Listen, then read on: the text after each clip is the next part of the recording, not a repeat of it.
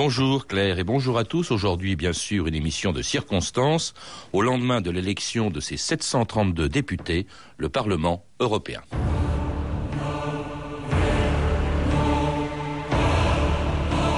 Les institutions de l'Europe doivent naître des Européens, c'est-à-dire d'une manifestation démocratique par le suffrage universel. Charles de Gaulle, 1949.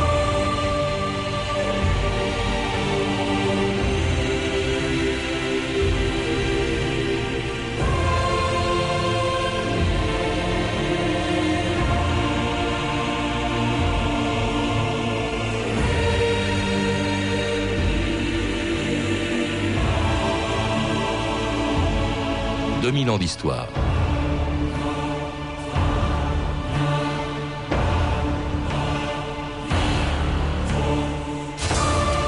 Avec ses 732 députés élus hier dans 25 pays, le Parlement européen est devenu le plus grand parlement démocratique du monde. Mais combien des 349 millions d'électeurs qui ont voté hier ou se sont abstenus connaissent son histoire, son fonctionnement, le pouvoir et même le nom des nouveaux députés européens?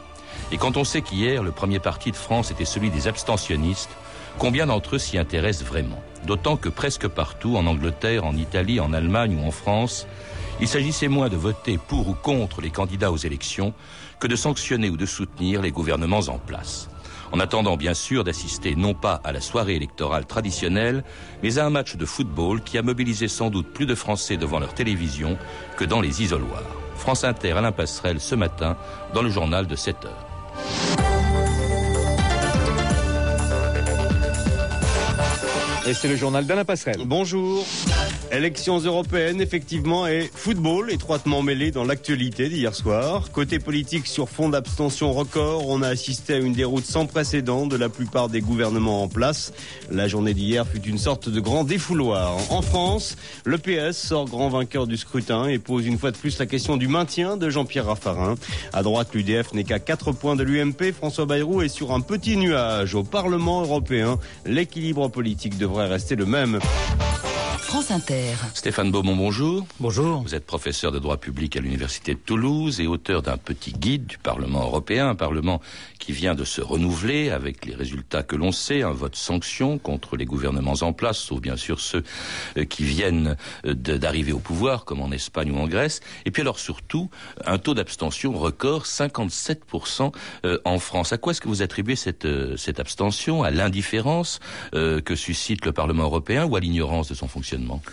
Oh, je crois qu'il y a sûrement euh, un peu des deux. Euh, l'ignorance de son fonctionnement, euh, sûrement. L'absence de médiatisation concernant la réalité des textes votés, la réalité du pouvoir normatif qu'est celui du Parlement européen, les bilans des parlementaires européens qu'on a uniquement connus à travers leur participation ou non, à 100% ou pas, ce qui euh, entre nous euh, ne suffit pas. Et puis peut-être, on l'a entendu aux nouvelles, aux informations de ce matin, et vous venez de le rappeler. Effectivement, l'euro, France-Angleterre, a attiré plus de monde que la campagne électorale. On peut faire les deux. Essayons de raisonner voir le match de foot. Hein. France-Angleterre, c'est une grande nation contre une autre grande nation dans le cadre d'une Europe pacifiée. Mais ce n'est pas une équipe européenne contre une équipe mondiale. Et je veux reprendre là ce que disait euh, il y a une dizaine d'années euh, euh, le député Bourlange. Il disait que l'Union européenne ne s'est pas construite sur l'histoire, mais contre l'histoire, et que l'histoire européenne finalement s'est construite contre le principe de l'unité européenne, ce qui fait que l'Europe n'a pas cessé d'être un volontarisme politique, et on a voulu rendre contagieux ce volontarisme politique en faisant en sorte que les citoyens soient partie prenante à notamment l'élection du Parlement européen. Et je citerai juste ce petit mot d'Emmanuel Berle dans sa très belle histoire de l'Europe qui est parue dans les années 70. Emmanuel, Emmanuel Berle disait L'Europe n'est pas une donnée géographique, c'est un produit de l'histoire. Vous, venez de dire, de parler de citoyens, Stéphane Beaumont. De quels citoyens parlez-vous? Est-ce que ce sont des citoyens français ou allemands, euh, ou alors des citoyens européens? À l'évidence, il n'y a quand même pas non plus un sens, un sentiment national européen. La preuve, on l'a dit, on vote, et il y a même certains partis qui en ont fait leur programme, on vote contre ou pour le gouvernement, hein, mais on vote pas tellement pour des députés. En plus, on sait même pas très bien de, de, députés de quoi, de territoires qui viennent d'être formés. On ne sait même pas où siège ce Parlement. Je sais pas. Enfin, si, on sait, mais enfin, ce qui est curieux quand même pour un Parlement, il siège à la fois aussi bien euh, à, à, Strasbourg qu'à Bruxelles. C'est un nomadisme permanent. À Strasbourg, à Bruxelles, un secrétariat général est installé quelquefois au Luxembourg. Il y a des déménagements qui coûtent d'ailleurs un certain prix pour aller euh, de Strasbourg à Bruxelles, aller-retour. Et euh, je crois que le phénomène euh, justement important, c'est qu'il n'y a pas euh, de partis politiques européens pour lesquels on pourrait voter. Nous n'avons que des partis politiques nationaux et leur engagement ou non pour l'Europe. Parce qu'il y a des partis politiques européens, mais personne ne les connaît. Par exemple, si on, vote, européen, si on vote UMP, on, vote en fait pour un député qui, au Parlement européen, sera au, PPE. Personne ne sait ce que que le PPE. Faites un sondage sur le PPE, vous avez tout à fait raison, personne ne le connaît, mais une vraie élection européenne, ce ne serait non pas des partis politiques nationaux qui font connaître leurs engagements ou non européens, mais des partis politiques européens qui seraient présents dans une seule et même circonscription, l'Europe. Mmh. Faudrait-il euh, encore que euh, le mode de scrutin puisse être euh, trouvé, le mode de scrutin idéal, et faudrait-il encore que les structures européennes ressemblent aux structures des États-nations, c'est-à-dire avec un Parlement et un Premier ministre, ou un Parlement et un président de la République élu au suffrage universel direct, ce qui n'est pas le cas aujourd'hui. On y reviendra, Stéphane Beaumont, mais je voudrais aussi qu'on évoque autre chose. On, ne connaît pas ce Parlement euh, dans son fonctionnement, on ne connaît pas non plus euh, son histoire. Hein. Il est né en même temps que les premières institutions européennes, la Communauté européenne du charbon de l'acier en 1951, et surtout le traité de Rome, qui crée l'ancêtre de l'Union européenne, le marché commun, né le 27 mars 1957, en présence du ministre des Affaires étrangères français de l'époque, Christian Pinault le 25 mars 1957 sera une des plus grandes dates de l'histoire de l'Europe. Dans un instant, par nos signatures, le marché commun et l'Euratom vont naître. Ainsi, l'œuvre dont nous franchissons aujourd'hui la deuxième étape, après celle de la communauté européenne du charbon et de l'acier, n'aura point pour effet la création, comme certains nous le reprochent, d'une petite Europe isolée, mais sera l'ébauche de la grande Europe qui constitue notre objectif final.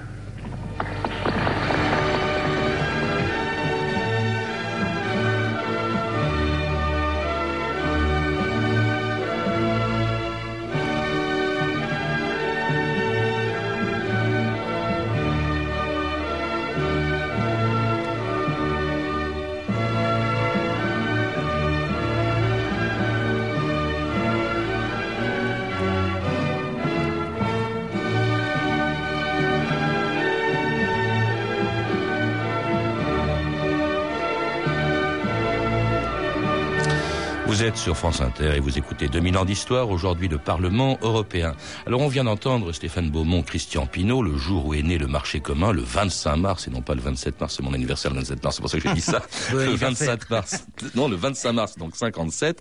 Alors euh, c'est la naissance du marché commun, euh, ce qui deviendra plus tard l'Union européenne. Elle ne comptait à l'époque que six membres, euh, la France, l'Allemagne, l'Italie, la Belgique, les Pays-Bas et le Luxembourg. Mais alors il y avait déjà un Parlement, ou plutôt on appelait ça une assemblée parlementaire. Hein. Le nom de Parlement européen n'est venu qu'après Maastricht. Oui, tout à fait. On appelait ça d'ailleurs euh, l'assemblée commune euh, de la communauté européenne du charbon et de l'acier, qui était compétente pour les trois communautés. La CE, Communauté économique européenne, le CEA, Communauté d'énergie atomique, CEA, et CECA, hmm. Communauté européenne du charbon et de l'acier. Et c'était composé de représentants choisis par les parlements nationaux, mais chargés d'établir euh, un projet d'ailleurs pour l'élection au suffrage universel direct. Je parle de 57, ça ne sera obtenu qu'en 79. Mais contrairement à ce que l'on croit, eh l'adoption de l'appellation euh, Parlement européen a été d'abord faite par une résolution du 30 mars 1962, une résolution acquise donc euh, avant qu'en France on change le mode de scrutin pour l'élection du président de la République et une résolution qui euh, permettra ensuite, en 1986, à l'Assemblée des communautés de prendre tout à fait officiellement le nom de euh, Parlement européen.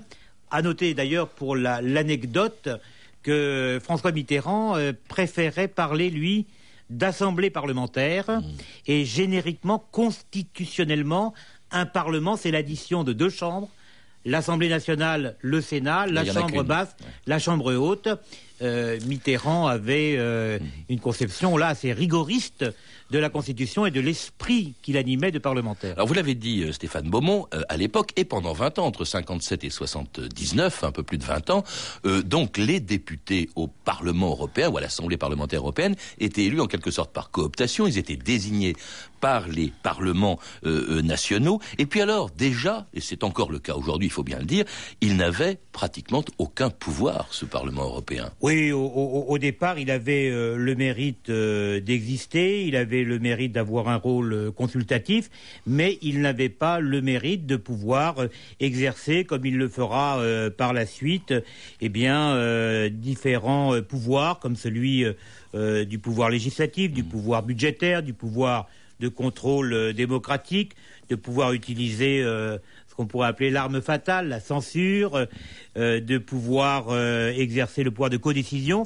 Et donc, pendant un certain temps, il n'y a eu qu'une très faible médiatisation, un très faible intérêt pour un Parlement européen qui avait le mérite d'exister, qui avait le mérite d'être déjà, si je puis dire, organiquement là, avant de l'être euh, dans euh, la Constitution que nous allons bientôt connaître. Il avait si peu de pouvoir d'ailleurs que je vois qu'en 1960, un président du Parlement européen, pour mettre un terme à une séance houleuse, à un débat houleux au, Parlement européen, disait un peu de tenue, messieurs, nous ne sommes pas encore un vrai Parlement. C'est dire à quel point il y avait peu de pouvoir. Alors le pouvoir, il était exercé, et il l'est encore aujourd'hui, Stéphane Beaumont, essentiellement par les deux autres institutions, c'est-à-dire la Commission, hein, qui siège à Bruxelles, et le Conseil des ministres. Assez curieux, on est dans une union qui regroupe des démocraties, mais c'est du pouvoir exécutif et non pas du tout du Parlement que viennent les lois essentiellement. Oui, justement, c'est assez compliqué. Il faudrait peut-être le rappeler un peu cette euh, organisation autour de trois grands acteurs. Euh, la Commission européenne qui est composée d'un certain nombre de commissaires nommés pour cinq ans, avec, faut-il le préciser, l'accord du Parlement européen.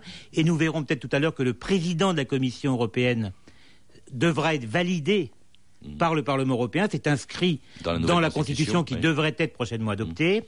Et cette Commission européenne gère les politiques communes européennes, exécute le budget et veille au respect des traités. On parlait de localisation géographique. Son siège est à Bruxelles. Et puis le, vrai pouvoir, c'est le Conseil des ministres, c'est-à-dire en fait, les représentants des gouvernements. Qu'est-ce que c'est d'ailleurs que ce Conseil des ministres, mm. euh, officiellement appelé d'ailleurs Conseil de l'Union européenne depuis le 8 novembre 1993 C'est une institution qui partage avec le Parlement européen la compétence législative et le pouvoir budgétaire. À noter d'ailleurs que les ministres des Affaires étrangères dont vous parliez tout à l'heure constituent le Conseil Affaires Générales, tandis que les ministres spécialisés participent aux réunions du Conseil en fonction de leurs compétences respectives. Alors le Parlement était plutôt, si je puis dire, décoratif, et cela peut être aussi en raison du fait que les députés du Parlement, n'étant pas élus au suffrage universel, bah, il manquait peut-être un peu de légitimité, jusqu'à ce qu'on décide, au début des années 70, donc qu'il soit élu au suffrage universel direct, un projet défendu en 1977 par le président de la République de l'époque. Valéry Giscard d'Estaing aura donc choisi Strasbourg et son nouveau palais de l'Europe pour livrer un véritable manifeste des idées de la France en matière européenne. Il est souhaitable que les membres de l'Assemblée soient élus directement pour accomplir leur mission spécifique et il est bon que les électeurs, de leur côté, aient la possibilité de manifester l'intérêt qu'ils portent aux problèmes européens par le choix direct de leurs représentants. Alors c'était donc Valéry Giscard d'Estaing en 1977, se prononçant pour l'élection du Parlement européen au suffrage universel direct, une décision d'ailleurs qui a suscité beaucoup de réactions. Stéphanie Duncan n'étant pas là aujourd'hui pour nous faire une revue de presse, je vous propose d'écouter une de ces réactions, celle de Jacques Chirac, le chef du RPR à l'époque, et qui malgré son appartenance à la majorité de l'époque n'hésitait pas à se prononcer contre le projet de Valéry Giscard d'Estaing, à une époque où vous allez l'entendre, Jacques Chirac parlait beaucoup plus vite qu'aujourd'hui, c'était le 7 avril 1977, il y a 27 ans. Quand on est incapable de résoudre les problèmes concrets qui se posent, on dit bien on va changer les institutions. Alors on dit bien on va élire ce Parlement européen au suffrage universel. Moi je veux bien.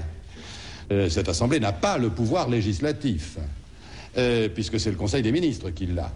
Selon nous craignons beaucoup que de réunir ainsi un certain nombre de bavards forcément irresponsables pourrait faire progresser les choses. En revanche, Je crains fort euh, qu'il soit immédiatement tenté euh, de se saisir d'un certain nombre de questions et de problèmes qui ne sont pas de leur compétence, mais qui créent un climat de difficultés ou des problèmes euh, à l'intérieur de l'Europe sur le plan politique. C'est la raison pour laquelle je vous dis tout de suite que dans l'état actuel des choses, nous ne sommes pas disposés à accepter ce texte. Et c'était l'opposition de Jacques Chirac et du RPR à l'élection du Parlement au suffrage universel. Ça a beaucoup changé depuis. Hein. Presque tous les partis euh, y sont favorables, mais à l'époque, on dirait qu'il était souverainiste en quelque sorte. Absolument. Euh, on peut considérer que Jacques Chirac était souverainiste. Ça précédait d'ailleurs euh, le fameux appel de Cochin. Et il y avait une sorte de clivage dans la classe politique, dans les partis politiques français, selon qu'on était favorable à la construction européenne, c'était plutôt les démocrates chrétiens et les centristes, euh, ou selon que l'on était euh, favorable à l'État-nation, à l'Europe des patries, comme le disait le général de Gaulle. L'opposition était telle, d'ailleurs, d'abord les clivages n'étaient plus les mêmes, puisque à droite, euh, on vient de l'entendre, il y avait un président qui était pour, il y avait euh, Jacques Chirac qui avait été son Premier ministre, qu'il n'était plus à l'époque, qui était contre, si bien d'ailleurs que Raymond Barre, qui était le Premier ministre en 77, a dû faire passer ce projet d'élection des députés européens au suffrage universel en force, c'est-à-dire avec l'article 49.3. Oui, d'ailleurs, Raymond Barre, à l'époque, a utilisé beaucoup le 49.3. Il y avait cette guérilla continuelle avec euh, le RPR, qui a d'ailleurs euh, conduit, euh, selon nombre d'observateurs, à la défaite de Valéry Giscard d'Estaing en 1981. Et donc, là aussi, on a dû passer par le 49.3 pour faire adopter une mesure dont on mesure aujourd'hui l'importance par rapport à la légitimité du Parlement européen, même si, comme vous l'avez rappelé, euh, l'abstention est encore trop massive. On y reviendra avec cette, à cette abstention, euh, euh, Stéphane Beaumont. Cela dit, l'opposition bon, à, cette élection, c'est pas une opposition au suffrage universel. Il faut rappeler quand même que c'est vrai que ce Parlement, ça n'a pas été le cas. Mais ce Parlement, on pouvait se dire, bon, maintenant que ces élus sont élus du suffrage universel, ils peuvent dire, eh ben c'est nous qui allons exercer le pouvoir. Oui, euh, c'est quand même un changement euh, de nature assez profond. Ça veut dire qu'il y a une légitimité plus forte que connaît le parlementaire européen, peut-être moins dans la réalité de son pouvoir de contrôle ou de son pouvoir budgétaire que dans l'image qu'il peut donner de l'Europe, puisque on passe à ce moment-là euh, d'une Europe eurocratique à une Europe plus euh, proche euh, du citoyen, pour ne pas dire une Europe citoyenne. Et donc, Sauf que ce Parlement, il n'a pas de pouvoir. Oui, c'est l'Europe eurocratique, comme vous dites, qui décide. Il y a le mot Parlement. Attaché au mot Parlement, il y a l'adjectif, le qualificatif, le prédicat d'européen, et vous ajoutez à ça suffrage universel direct. Le but de Valéry Giscard d'Estaing est de faire en sorte justement de faire avancer l'Europe en y introduisant le suffrage universel, c'est-à-dire en y introduisant directement la participation des peuples à l'un des trois acteurs euh, du, du fonctionnement Et c'est ainsi donc que deux ans après cette décision de faire euh, élire les députés du Parlement européen au suffrage universel que se produisaient les premières élections du Parlement européen donc au suffrage universel. France Inter, Jacques Chabot, le 11 juin 1979. Progression spectaculaire de l'UDF, net recul du RPR, stagnation du Parti socialiste et maintien du Parti communiste, c'est le principal enseignement, je crois, de ces élections européennes. Premier commentaire ce soir du Premier ministre, M. Raymond Barre, au lendemain de ces élections. La participation a été une participation honorable. J'avais souhaité qu'elle fût un peu plus ample, car je pense qu'il est bon que les Français montrent leur adhésion à la construction européenne. Les électeurs et les électrices n'ont pas été motivé autant que par une élection qui fait intervenir des considérations de politique intérieure ou des considérations locales. C'était Raymond Barre, donc commentant les premières élections européennes au suffrage universel en, 1979. Stéphane Beaumont, alors depuis il y en a eu d'autres, il y en a eu cinq autres, puisque euh, celle d'hier, je crois, était euh, la sixième, mais on voit finalement que les choses n'ont pas tellement changé. Très fort taux d'abstention. Dès le départ, il n'y a pas beaucoup d'intérêt, même avec le suffrage universel, on n'a pas, on se précipite pas aux urnes. Oui, il y a, un fort taux d'abstention. Toujours est-il. Euh, toujours, il y en a toujours eu. Toujours est-il euh, qu'elles ont eu lieu. Que ce phénomène de l'abstention, euh, il est récurrent et pratiquement permanent dans tout type d'élection Et je vous rappellerai qu'en 1960, il y a eu un colloque organisé autour du doyen Vedel et de François Gauguel, où le titre du colloque était La démocratie à refaire. Et même pour des élections nationales, euh, cantonales, législatives, eh bien, il était déjà question, il y a plus de 40 ans, de l'abstention. Donc pour l'Europe, ça a été euh, croissant. Et il y a un phénomène paradoxal, un phénomène que nous devrions analyser, un phénomène que les hommes politiques devraient analyser, c'est celui de se demander pourquoi, au fur et à mesure que les pouvoirs du Parlement européen sont plus forts, pourquoi l'abstention est plus grande. Mais est-ce que justement ça ne tient pas au fait qu'on devine, même si on ne connaît pas, parce que c'est compliqué tout ça, le fonctionnement du Parlement européen, on devine au fond qu'il n'a pas beaucoup de pouvoir. Ça n'a pas tellement changé, à part le mode de scrutin, dans, dans son fonctionnement, le Parlement européen n'a pas tellement changé. Je crois qu'aujourd'hui, 50% de la législation nationale en France euh, se décide euh, euh, dans l'Union européenne, mais pas au Parlement. Euh, vous parlez en revanche quand même d'une évolution, par exemple, le processus de codécision. Hein. Euh, il participe donc aux décisions qui sont prises, ce Parlement. Ça veut dire quoi la codécision? Oui, euh, moi je crois que c'est important effectivement de s'intéresser une seconde à, cette codécision. Euh, c'est une procédure qui a été introduite par le traité de Maastricht dans une quinzaine de domaines et elle a été étendue à 24 domaines supplémentaires et représente aujourd'hui la procédure législative dominante. Eh bien, la procédure de codécision s'inspire très largement de la procédure de coopération, mais y ajoute deux éléments essentiels. Un, la phase du comité de conciliation et l'impossibilité pour le Conseil des ministres, je dis bien l'impossibilité, d'imposer sa volonté au Parlement, même à l'unanimité. Oui, mais Stéphane Maubon, une codécision à quoi Bon, à, à, des lois qui sont proposées par qui euh, le, le, La codécision, euh, comme je vous l'ai dit, elle est élargie à, à, de très nombreux domaines. Et pour être plus précis, euh, par exemple, le Parlement européen, à l'heure d'aujourd'hui, et demain, ça sera encore plus vrai et, et, et encore plus important, puisque 70% euh, des textes viendront du Parlement européen. Le Parlement européen doit être consulté pour toutes les propositions législatives de l'Union européenne concernant, je cite, l'agriculture, la fiscalité, la culture, la représentation des travailleurs en entreprise, les contrôles aux frontières, le droit d'asile, l'emploi, les accords sur les services et la propriété intellectuelle, ou la coopération entre les États, et enfin toute discrimination.